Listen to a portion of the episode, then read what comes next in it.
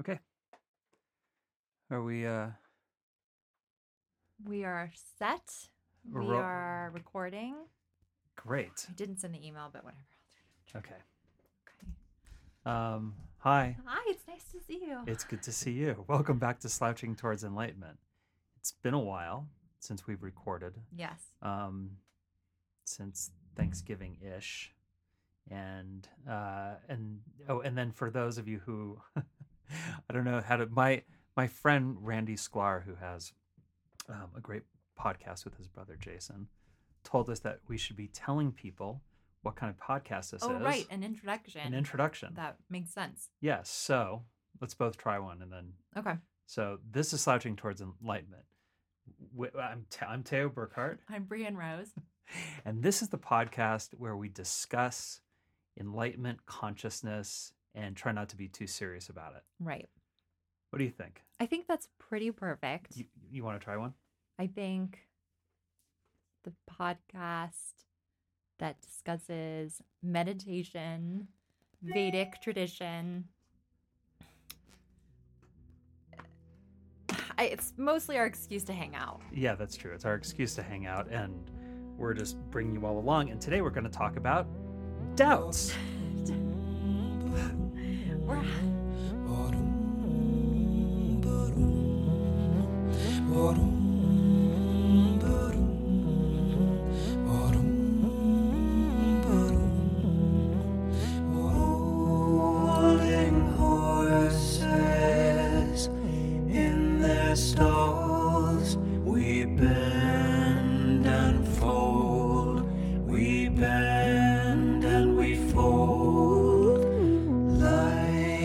Spirit countlessly through countless unmirrored walls, straight to the blue. we have a lot of doubts that we have to talk about. we, yeah, we're um, and this came up. Did, didn't you bring it up? Didn't you? a- What you asked me a question recently? I did ask you a question recently. I asked you if you ever have doubts as a teacher, hmm if that ever comes up for you. And what kind of doubts? Doubts about the practice working, doubts about anything. Like, is this whole thing a magic trick? Is, is this is life even real? Do you have life doubts about real? everything, anything? Yeah. Okay. So th- I think this is important to talk about because I think that most meditators at some point have doubts, and a lot of meditators, there's a honeymoon period when you learn. You know, you're you're stressed out. You haven't. You know, you're like, ah, you know, is this going to work? And a lot of people. Someone just said this to me recently. They said, oh, this is not going to work, or whatever. Someone I just initiated. But then it does work. You start sleeping again, and you notice that when your eyes are closed, you go super deep and you have all these really unusual, unique, deep experiences that you can't have with your eyes open. Right. And how long is that honeymoon period typically for people? Depends. Okay. It depends. And and I can only I, I only have to discuss when I'm saying this. I gotta make a point to say I'll only talk about twice a day meditators because if you're not if you're meditating once a day, once in a blue moon, then there's no way to of- course you're gonna doubt. All those people are gonna doubt because they're not giving it it's like someone going to the gym doing uh one sit up, then going back the next week and doing twenty and then coming back three days later and doing two. That sounds look- a lot like my gym Yeah, experience. looking looking at his gut and going, "This doesn't work. Uh, Gyms are stupid," you know. But what was the mistake was in the practitioner just not doing it. So it's easier to talk about twice a day meditators, and I would say that honeymoon period I've seen last um, a few weeks or a few months okay. or even a year. But at some point, doubt creeps in. And the doubts can look like, well, I, I hear this a lot. I'm not going deep anymore. Right. So that's that's one big one that that I want to talk about. Um, the other is uh, doubts can creep in actually when you're getting initiated. You know, you're standing there. You you know, of course you're doubting. You you just wrote a check or Venmoed me or one of my colleagues. You were sent off to Trader Joe's or Whole Foods to get fruit flowers, and what what's that for? And then you watch me sing a song that you can't understand. It's called Puja. Very beautiful, and even people who feel resistance once it starts, it is kind of mellifluous and interesting at least to hear Sanskrit sung. but I'm feeding a picture rice. It looks like I'm feeding you know, the picture of rice or Well, flowers. you or, are. Do, yeah, I Yeah, am, and I'm doing all these things, and I think it's very natural for the person to think, "Uh oh, what have I What did got I- myself into?" You know, is this what does that this have to do with anything? And am I being indoctrinated into a cult? Mhm. And or does this conflict with my religious beliefs? Or um, it- what's he going to do next? Am I going to get hypnotized? So I think doubts can start early on. And then the other doubts is is this a snow job? Is this hypnotism? I've been asked that a lot. Is this hypnotism? Is this um is this a cult? Yeah. Is this we're going to have to remember all these because I want to go through all these points. Yeah. Let's. Yeah. Is this a cult? Is this have I just been tricked into into a religion and now I'm suddenly Hindu but I don't know it? Right. That kind of thing. Or like you just married us. right, exactly exactly. Did we just. Exactly. I told you that before, right? What? That story where um and now you know the person. Uh my colleague Steph Coleman and I and you know S- y- y- you Mhm. you've met Steph. Uh she uh we We love th- Steph. We love I Steph. love Steph. I know she's the best. Um, and and for those of you who don't know Steph, she's in Bondi Beach. And if you're listening to this in Bondi Beach and you need a teacher, go see Steph, Steph Coleman. Um, so we we we went on this pilgrimage with a bunch of other colleagues to uh, Jyotirmath and Kedarnath and Badrinath and and Valley of the Flowers.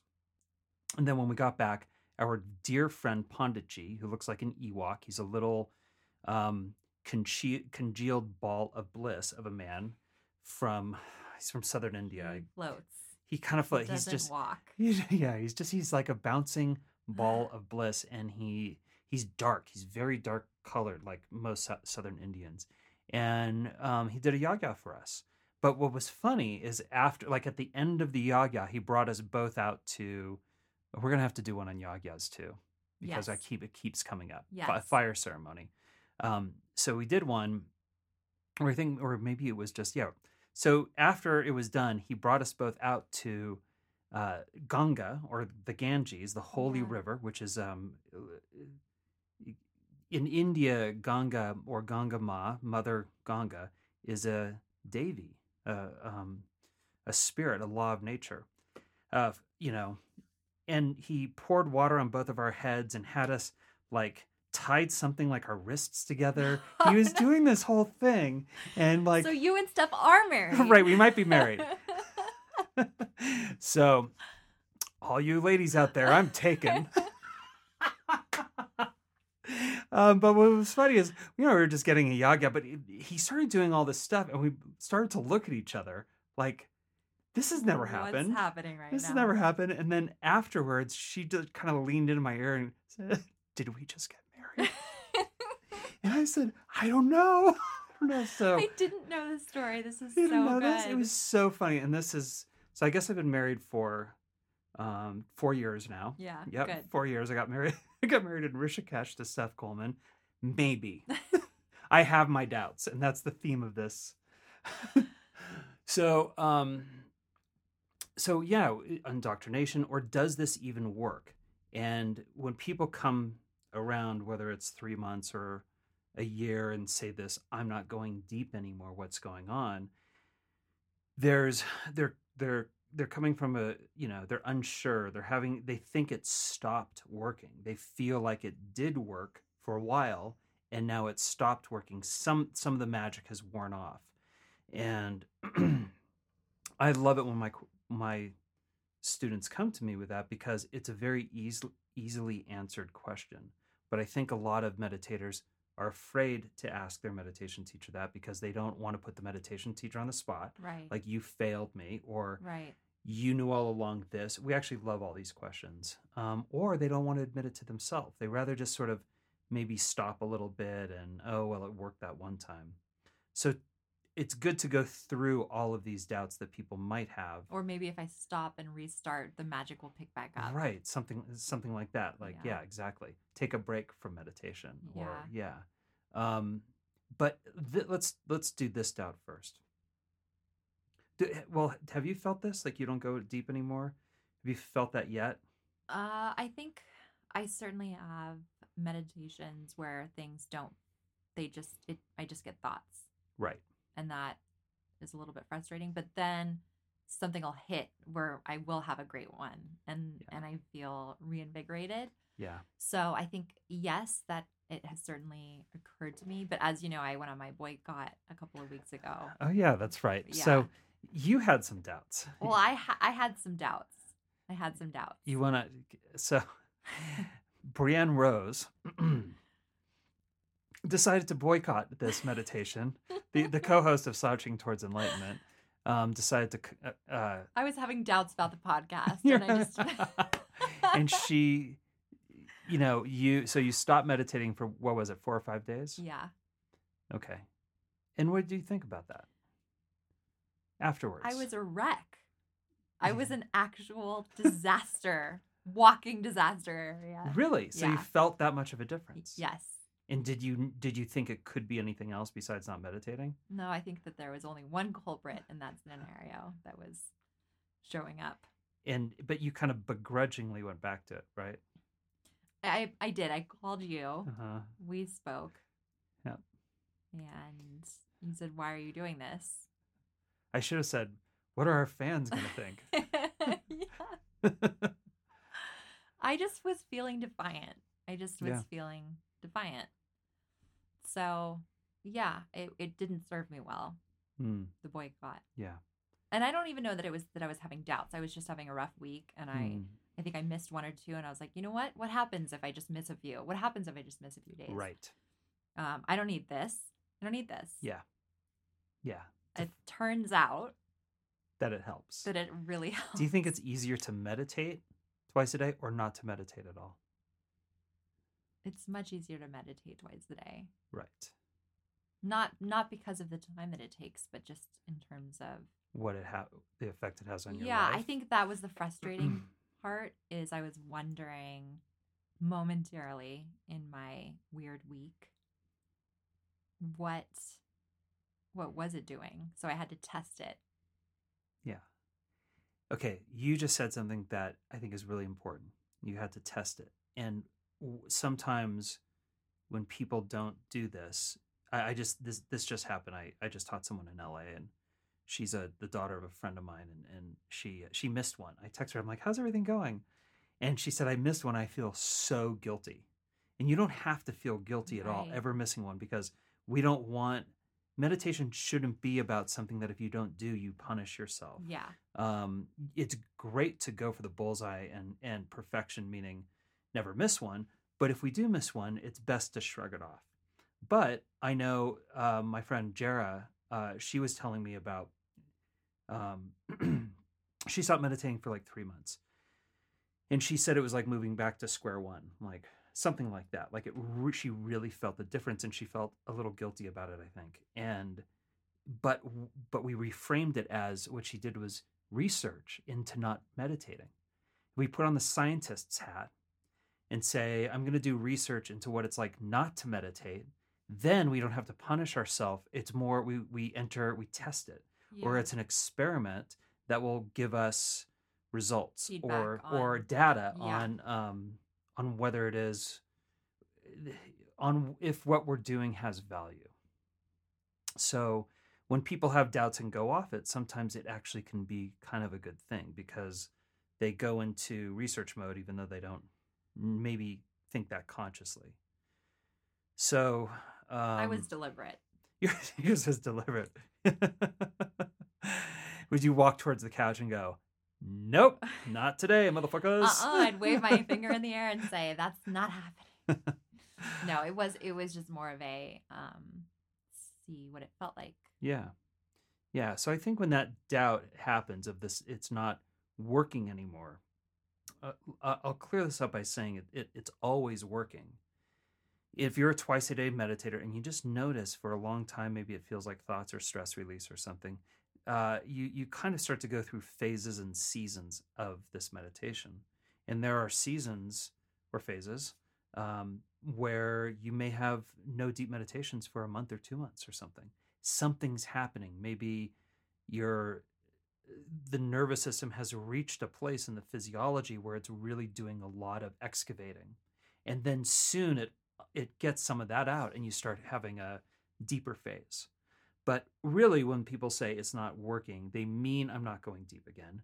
They've had it in their mind or their expectation as they go deep shallow deep shallow you know one deep a day one shallow a day and maybe it's been a few years and suddenly it just doesn't feel like not anything's happening. This is a normal progression when you are uh, before you learn how to meditate you're in your eyes open waking state and we would call that shallow. You're on the relative gross layer Right. of reality and then when you meditate and go deep it's extraordinary you hear the teacher say deep but you don't understand what that really really Yeah. means until you get there i've heard people say oh i go deep in meditation all the time and then they learn this and they're like scratch what i said Yeah. this was something else this The- was yeah False deep. false deep. So, you know, they're mutually exclusive. You can either have thoughts, Yeah. eyes open, or go deep. But if we continue to meditate twice a day, we are inexorably moving towards uh, a integration and integration, excuse me, of speaking better, of thoughts and eyes open and feeling deep at the same time, and they become mutually inclusive. So, this happens by stabilizing depth into your eyes open waking state through constant meditation, meaning getting rid of stresses so you can go deeper. The more stress you release over a year, two years, or three years, the more you can be deep and stay deep. And when you're deep and staying there, you start to interface with pure consciousness. Right. And that gets imprinted on your identity. And your identity starts to switch to I'm Brienne Rose. I'm this, you know, awesome gal, blah, blah, blah, blah, blah, whatever, to I am it it's gonna become it's like the wave suddenly realize it's been the ocean the whole time. Right. the wave may love to meditate because it gets to feel like feel oceanic but then it's wave again. At some point you know the wave keeps meditating i love being ocean i'm just going to go flat you know? That would be deep.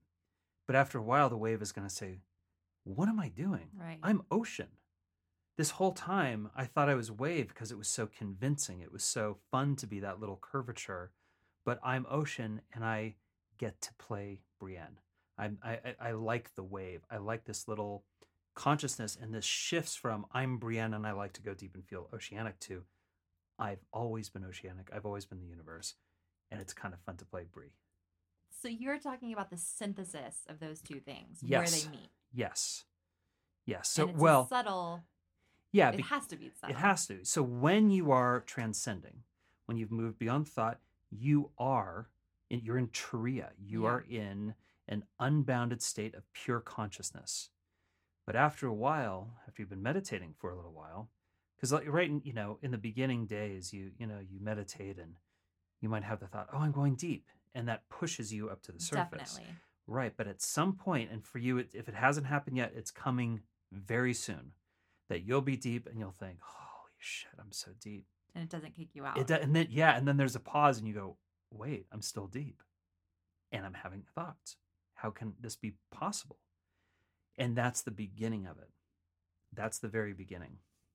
Now we'd love it if ten minutes later we were fully enlightened, but it has that has to happen over time, and there's more integration and um, the more purification there is, purifying stress, the more integration there can be of um, unboundedness into the thinking individual mind. So the reason it feels less deep over time is because that has seeped into our eyes open waking state Yes. slowly. But it has to be subtle. It has to be slow. Otherwise, it would be unnerving. It would Yeah. be It could be jarring. Yeah. Yeah. But this is, a, I'm, I'm giving her the you're right point with my mm, pointer he did. He's finger. poking at me. He's You're exactly, exactly right. When you start having these thoughts deep in meditation, and then they sort of take over your depth, and you think, like, well, gosh, I used to go deep all the time, but now I'm having thoughts. First, it's like, wow, I can think and I'm deep. right. And then at some point, you're just like, I'm thinking. That's all I do. I think on the surface. I think no matter where I am in the meditation, there's thoughts. But if you'll notice, you meaning you who have been meditating for two, three, four years or something like that, that you are a little bit more unboundedness, unbounded now with your eyes open. Something from deep within has seeped into your consciousness and has taken over. Now you don't have to close your eyes to go deep. You're already deep.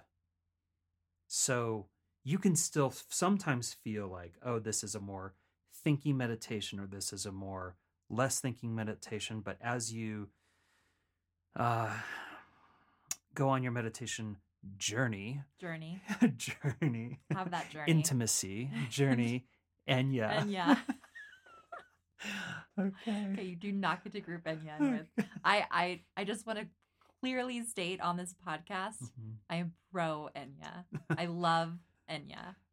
I like Teo Enya. does not. No, that's not true. I think that's unfair. I do like Enya. I just think it's fun it to in with tease like new age. like John Tesh. You, you no, I think you just group it in with. Uh, what if um, John Tesh is a listener? Oh, John. Sorry, John. I'm so sorry. sorry about that.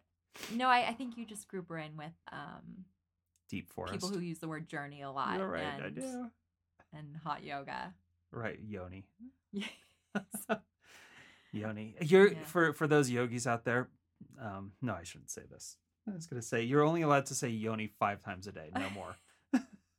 I love how you say you're not going to say it and then you immediately say it. I can't help myself. I have Tourette's. I don't. Te- Teoretz. Teoretz. Yeah. Wow. Yeah. Um, so this is this is a this is a normal doubt that everybody goes through that my meditation isn't working anymore. But what they've they're they're just failing to notice. It's a notice thing. Is that that integration, that dawning of cosmic consciousness has already begun, and you have to look for it. It's helpful to talk to your teacher. If you find that you don't go deep anymore, and you're kind of wondering, is this how it's going to be? Talk to your teacher. Talk to me if I'm your teacher, or talk to you know whoever initiated you or call steph coleman my wife and she'll she'll set you straight um but that's a, i think that's one of the most common doubts. Yeah. is this working? Um is it a magic trick? Uh no this is bu- based on sound vibration. Kind of like when a piano is being tuned if someone is holding a tuning fork the moment that that chord gets tightened to its actual key i don't know you're the music person octave I'm going to let you continue on. i don't know. When it's when it's in the right whatever that tuning fork will vibrate key. it may be Key key, would be yeah and maybe word. if there's a cello in the room one of the strings on that will start vibrating too Th- this is based on sound and sound has influence on us Yeah. um, so it's not a magic trick now let's talk about is this a cult Which we Yes. welcome We- we've addressed it. I mean, we've ha- we've asked the question, and I think you have uh, right two really good points to this. i never remember what i say so you have to tell me Well, I I think one of them is that cults typically drive you to rely on dependency dependency. Yeah, exactly. exactly. Rely on the cult or rely on the Mhm. leader or whomever we're referring to, and this practice teaches you to rely on yourself. Exactly Yeah, or Yeah. on your, you know, knowing that you are unbounded. You Yes. don't need. Well the, yeah there's one more so it's it's cults teach dependency Yeah. and and that can mean by the way relationships Yeah. it can mean family systems Yeah. um i know i know family systems where the parents are st- want the kids to be dependent Yeah. or or s- institutions Yeah. you know uh but the other one is exploitation it would be dependency and exploiting the students or exploiting the members of the group or something like that. Oh, like right. that Like for financial gain. for or or for any kind of gain Okay. it could be financial it could be uh a narcissism right. it could be you know sex or something like that Right. it could be anything it could be any any kind it could just be taking your resources Yeah. um, but usually they take the resources so you wind up having to depend on them Right. um, but cults are generally there's a narcissist at the at the head of it generally yeah. um, but if that narcissist is teaching you to be self-sufficient then you're probably not in a, in a cult yeah. you know and Yeah. that person probably isn't a narcissist Yeah. uh, but it gets tricky because i think it's hard Well, to make there's a community around it, yep and there is an initiation. hmm And I think you can point to both of those things as Yeah. They're, they're, they're, they're, they could be red flaggish. Yes. And the other thing is, is there are communities that say, you know, you're not allowed, you could get kicked out of the community or you Yeah. can, or we don't want anybody looking in the community. One thing that I love about my teacher is he's, he's always told us like, this is, you know, the, the most irrelevant thing meditators could do is all find a town and move there and just be there with each other so they don't have to deal with non-meditators and you're completely missing the point. That happened in, right. That happened in fairfield by the way fairfield iowa. Really? yeah. There was But a meditation. it's a whole city full of uh, transcendental meditators. Oh, but i haven't been there so it could just be a center of yeah.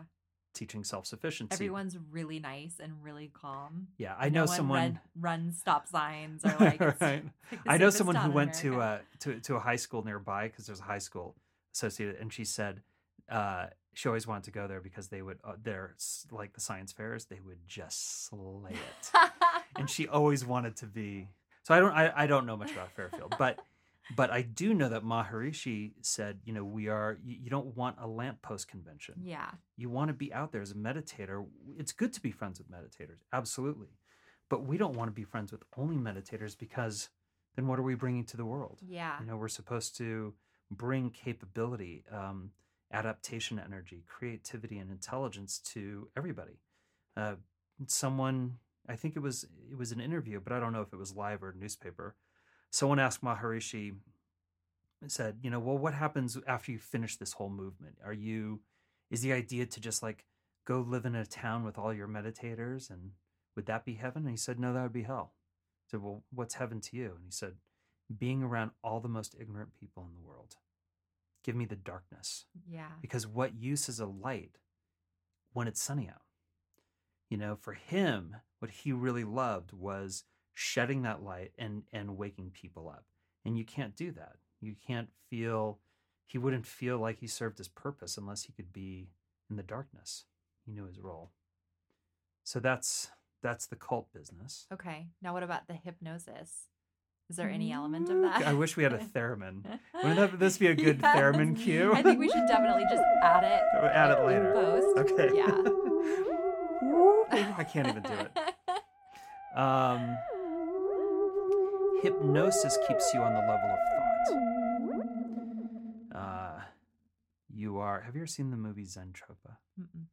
It's very good. It sounds like the U2 album Zooropa. It does. Actually, I think they actually changed the name of Zentropa to Europa, but it's Wim Wenders who did Wings of Desire. Um, and and the the opening to it is so good. It's Is a, it hypnotic? it's hypnotic. I'll send it to you later, but like Mhm. just watch the opening. It's like it's really cool. It takes place right after World War II in Germany. Someone has to go back into Germany and do something right when the war is over. It's really it's black and white and scary. Um, hypnosis is done on the level of thinking. So it keeps you on the level of thinking, even though the person is saying you're going deeper, you're going deeper, this kind of thing. The hip, the hip, the subject, Yeah. the hypner, the hypnotist, the hypno, the whatever. That person is latched on to the voice of the hypnotizer Right. Yeah. and not going beyond thought. And it also has to deal with a high, you have to be highly suggestible to be hypnotized. Um, meditators are, are famously unhypnotizable because they're not as suggest, suggestible as normal people. Now, I don't want to make a blanket statement. I think meditators are, sure, they can be suggestible too It's like our force field. kind of it's kind of like our force field. I think that's a good way of saying it. But I think they they'll have a harder time. I, I don't think I could be hypnotized. Um, there's a whole I, way to Tune in next week when we try to hypnotize Teo. just we I think we should should just do have an that. Should we hire a, a I, yes, that would be such a good experiment. Hank's is the only one who gets hypnotized. I know. Like- I know. He's acting like a kangaroo, bouncing around. I think we should definitely try that. I just want to say that almost every podcast we've ever done, Hank podcasts with us. Yes. Hank the dog. and he's is always yeah, here. He's wearing his kerchief. Yep. and we call it a bandana in this uh-huh. house, but yeah, he's wearing his his bandana, yeah, and he's just I'm gonna pet him with my foot right now. He's a yeah. good, he very he good boy. He usually lays in between us. Yeah. Very sweet. So, hypnotism, some people are concerned with that, but you know, it's not it's not it isn't hypnotism and Well, there is Hypnotism- like cadence. Like there's a, that's true, but yeah, you're still it's still the- it's still dependency. There's still a dependency thing to it because someone else has to do it for you. right. Where here there is in a sense the teacher does prop you up and give you the the technique, but mm. if you're hypnotizing yourself, if you really are doing it, I mean, what would be the benefit of that? If you're hypnotizing, well, I think the the doubt or the fear of the doubt would would be that you're hypnotized from the get go. Right. Like the first, the Oh, puja, the initiation, Yes. somehow hypnotizes you. In term, I mean, that's what I would Yeah, imagine it to yeah. be. well, the puja, it is a sequence of sounds that opens up the heart, Right. and That's and why I was saying yes, that's that's the um repetitive right. Signature that Mhm. one might think or worry. and yeah and i think that's an okay um sort of a viewpoint on it because no one's ever seen puja before i mean it's it's such a rare thing for westerners to see right. it has a qual a sweet quality to it where you melt a little bit and it does open up the heart and when you get the the mantra a lot of times people because i give it right after that there's a good reason um, because your heart is open and these are bija mantras and bija mantras do get sort of planted in the head think of a seed seeds aren't you don't just throw a seed on the ground you kind of push it in the ground a little bit Right. and puja helps that. Um, puja only works live. You don't do it. This is why we don't teach online. People always ask, "Can you t- teach online?" But there's there's uh, pro- uh, so- uh, a phenomenon called I'm going to say it wrong. Prana prastisha, prastishta, something like that, which breathes life into the mantra itself. It doesn't. An electronic version of it doesn't work. Okay. So, and then I, you know, as you know, I give it to you, and you, you know, you meaning whoever learns, and you say it out loud for a bit, and then think it, and then uh, sometimes the next day people say, "I forgot my mantra." You didn't forget it. It's just that it's a, at a lower layer. It was planted in a layer lower or deeper than your eyes open waking So the good news is there's not hypnotism, but you are implanting chips into our brain during the ceremony. yes, five G. We just we we we're not a cult. We just like tracking your every movement. Yeah, watch out. um, It was just planted a little bit too deep. yeah. For you to... So sometimes when you settle, I see people say they come in, they're like, I have no idea what it what it is, and I say, sit down, close your eyes, and just let your your mind settle into your simplest form of awareness. And they do that, in about 15, 20 seconds later, they go, oh my God, there it is. It's it's underneath the noisy surface of the gross relative field, and these mantras don't mean anything. They have no intended meaning. What's bizarre though is sometimes when you go to India, you might pass. Um, there was spiritual dark ages in India, uh, a little you know, twenty five hundred years ago, and a lot of these mantras got out during that time because people were misusing them. So sometimes, even though we keep these secret just for our own benefit, if you go to India, you might be in a tuk tuk driving along, and you might see like a motorcycle repair shop, but the name of it is your mantra Yeah. and it's jarring to see your mantra in like green letters it's just very very strange I don't know that I would feel. I don't know that I would know how to spell my mantra. I've tried not to think about it. well it. because it's not a word um well, well here's the other thing it's not a word in terms of there's a correct spelling because it's an onomatopoetic sound right. it was a sound first before the written language ever existed or devanagari ever existed Devanagari's written sanskrit so you could see it you could pass three mechanic shop all with the name of your mantra but all spelled differently I still. I don't know that I would. Yeah. Have you ever given someone the wrong mantra? Nope. Never. never You're absolutely positive. i'm absolutely positive there's a fail safe um, uh, component Okay. to it, and uh, and you, uh, I'll tell you who can give the wrong mantra is people who don't do puja. Okay. Those those initiators who decide not to do it for whatever reason, maybe they're too embarrassed because they're teaching corporate, which is such a bad idea. You know, don't deprive them of that experience Yeah. um, or for whatever for whatever reason. I'm I didn't want them to think I was really whatever your dumb reason is for not doing puja because it's so important. Um, if you don't do it, you can give the wrong mantra. That component, that failsafe component, is isn't there. So Hank wants to go out. Hank's like, I cannot Well, handle this conversation. um, It's like the wrong mantra. I know what. How I'm could I'm gonna go dig a hole. so uh, there's you know it, it's I know people who have reported to me that they got the wrong mantra, but I to have the discussion. I, I think I this is one of those discussions that it, should, it really should only be taking place during teacher training because it's a very you have to get there to the mantra thing, um, which means you have to do all those rounds. You have to. We can talk around a, a little bit, but mantras tend to be very. You know, their nature is to move towards the subtle. They don't like being talked about. Yeah. Weirdly enough. Well, that's why that, and that's what made me think of this is seeing it. hmm I've been very conscientious not to like look it up or try to write it down right. or anything like that. Yeah. So I don't even know. It has no correct spelling. Yeah. um, you can spell it. It's not like that. That's coming from a uh, Western English language sort of viewpoint that we got to get the correct spelling. And in other in Devanagari, you know, or, or whatever, if you're going to go like Gurmukh or something like that, or some whatever it is, some word in Sanskrit, there is a lot of them do have proper spellings, but these onomatopoetic, you know, what's the sound for? I don't know. You know, you, you'd have to G P H H H K K Yeah. L. Yeah. Not an L. Um, Maybe an L. maybe an L. silent L. That's your mantra. When I when I initiated um, Brienne, I said, "Okay, here's your mantra." I'm like, "Don't tell anyone." Now repeat it back. Never repeat this. I shouldn't have said. I'm so. I'm sorry. Now everybody knows Brienne's mantra. You blew it. I blew it, but trust me, that's the right one. I gave you the. I gave you the right keep, one. Keep, keep it up with that. um, what other doubts?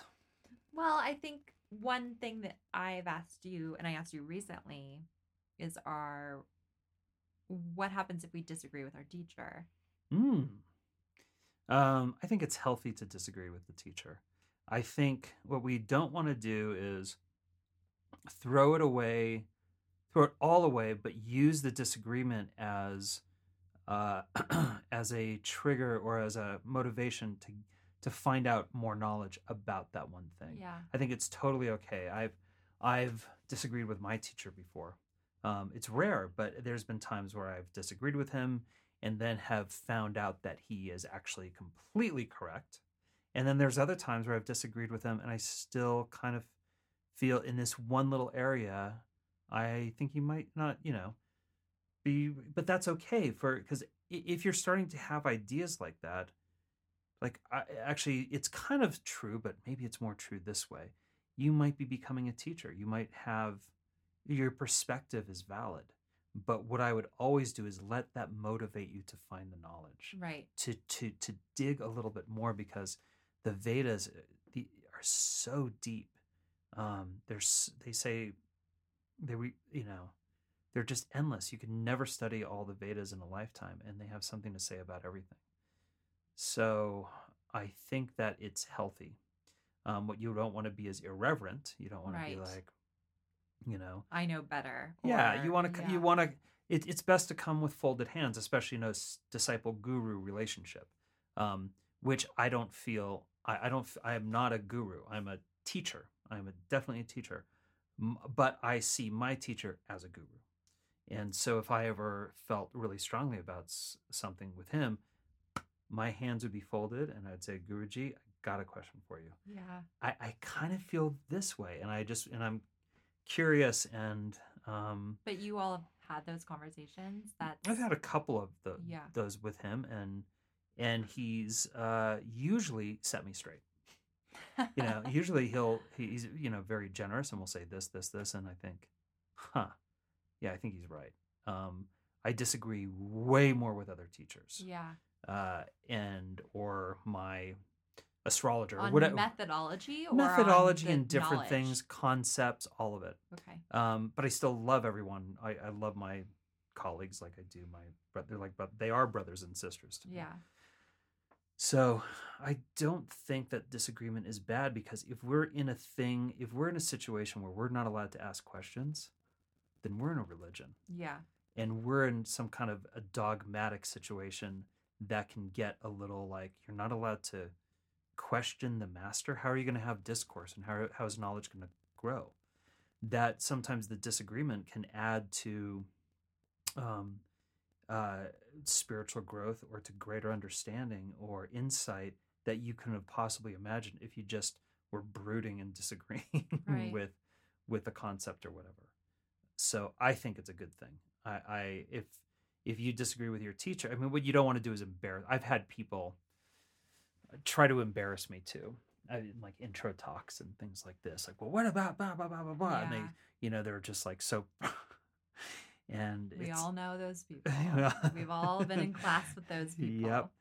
um, and and as a teacher, you want to be firm and kind, um, and as a student, you want to be respectful and receptive. But uh, if we take disagreement out of it, then we wouldn't have had this body of knowledge called, called the Vedas, because disagreement that can sometimes sharpen the, the that blade of discrimination. Discrimination not in the racial sense i have to make that clear but discrimination as in what's true and what isn't. Um, what's relevant what isn't. I, it's interesting you say relevant because I wonder if there's any kind of doubt ever having to do with this ancient knowledge and how it intersects with life and with modern day culture in a way where you have doubts about it applying in a way that feels really relevant right now. right. Wait can you just ask that another way? Well, i do, do you think there are ever doubts that you or meditators or people have about an ancient knowledge being applicable in today's world right. in the same with the same kind of um you know passionate impact that it had Mhm. back then do you think that there's any doubt that that can still apply now Yeah, I see what you mean. Um, since this is so, the Vedas uh, are are a priori. They they were here before we were. yeah Um, but do I doubt that? you know, we could really get. Uh, no let's go deep on yeah, the doubt i think we have to i think we have to get into the doubt Well, what's interesting too is you you have that that the Vedas are a priori. They are this, you know, and and how do we know this? Okay, how do we know this? Um, well, we do know that something came from nothing. We're pretty sure about that. We're pretty sure. The Vedas report it, and quantum physicists report it. There was nothing, and then there was a singularity and a big bang. And now, you know, Brianna and I are in a room filled with guitars. you know, they all just appeared. they just all they just came out of like nowhere. you can't this is not an accident. This is a, a creation that's been modified and built by creators. There's a creator who creates creators and those creators create and create and create. Um, because these guitars would have just fall together in the explosion but here they are.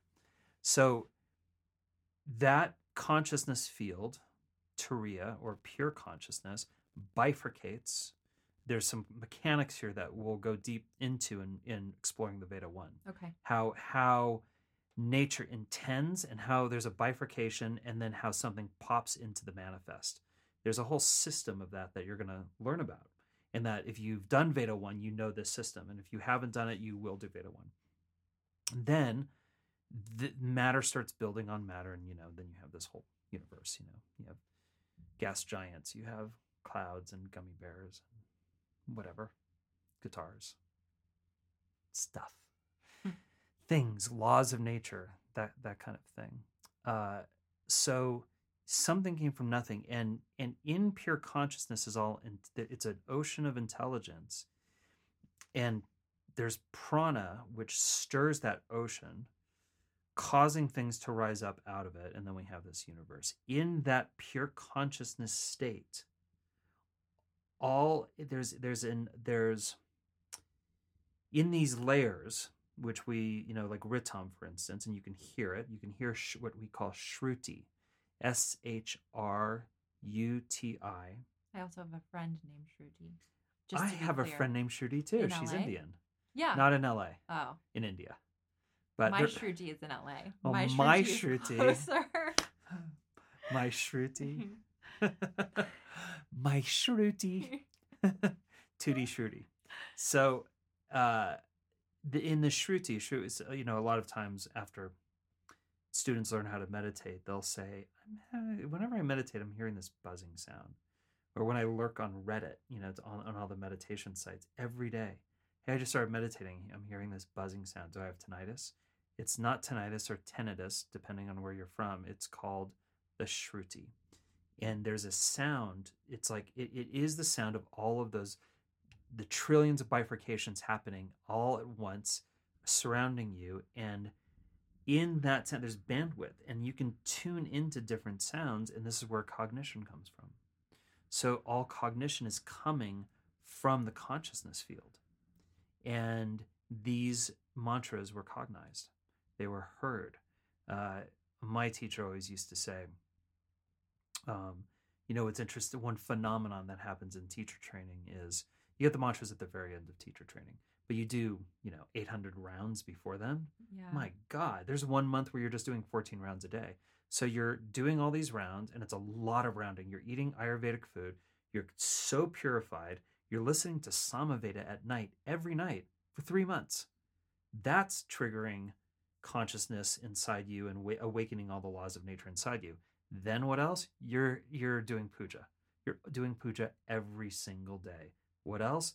Um, teachers talking knowledge you know all of this vedic knowledge is coming out. You're you're being crushed. It's the beautiful crush of vedic wisdom. And what happens is right before people get the mantras they start cognizing them before they're given by the teacher. Okay. this is a phenomenon and and and my point is i remember thinking like i've heard him say that but it didn't happen on my my teacher training Right.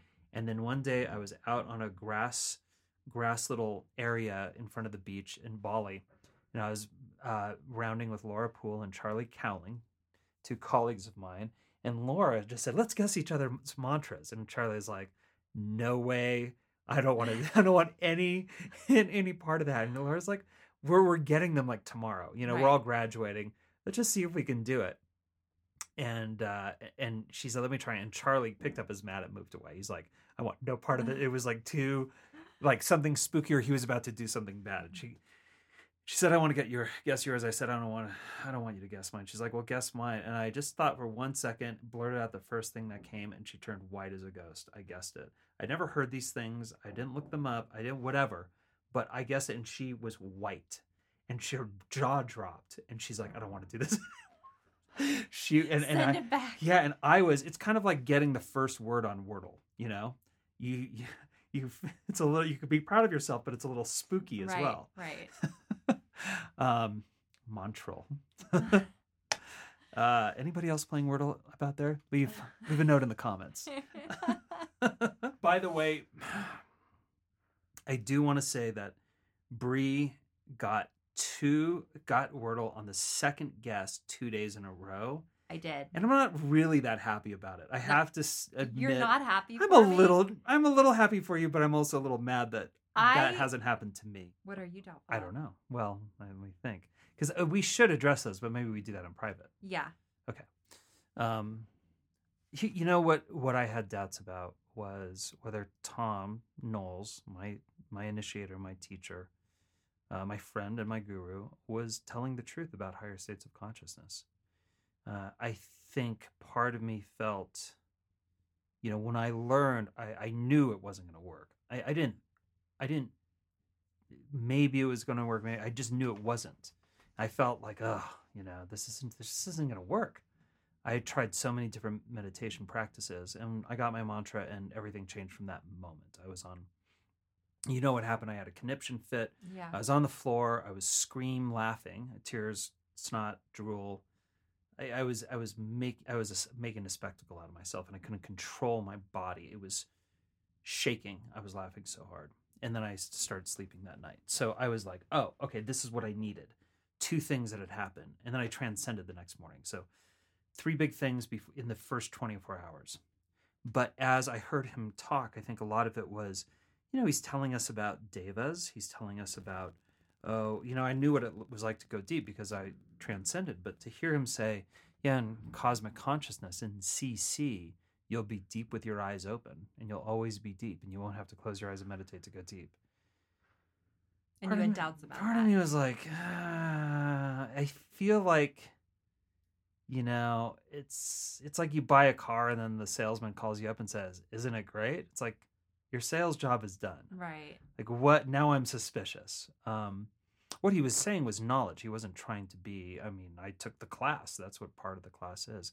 But it did feel a little bit like now that you bought this thing now i have to convince you. And i was worried about that. I was like but i could kind of see how that might be true. But what was even harder to swallow was uh, experiencing laws of nature as devas and having reciprocal relationships with these laws of nature or devas around me. Seeing them with my eyes and having an actual experience with something celestial that's filled with intelligence and that knows I'm there and that is um, trying to reach out for some kind of reciprocal relationship or moment with me.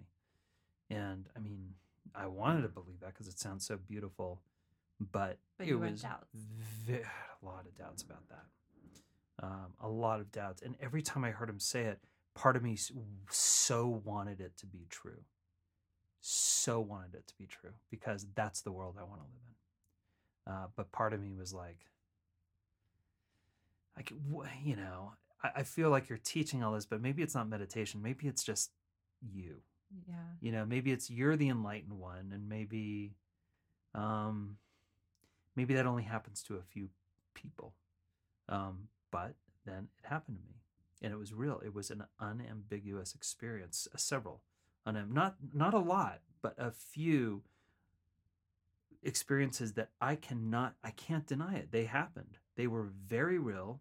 And one of them um I even asked him about and before I just said one little bit, and then he told me the rest. Because it's it's a common experience that people have. Now my doubts are about unity consciousness. You know, I've experienced um, very real God consciousness moments, and they're the most beautiful moments I've ever had in my life. Um, and but u- unity consciousness seems to that's where my last doubts are and even though I've had experiences of feeling like there's like I had an experience where space, the space around me, not like outer space or anything like that. Yeah. The space around me was an extension of me, and that's unity. But it was, um, it, it didn't last for too long, and it didn't. It wasn't enough to convince me. I want unity consciousness to be real, but also I haven't had a lot of God consciousness experiences. Have they happened? There's no doubt about it. There's just no doubt about it now.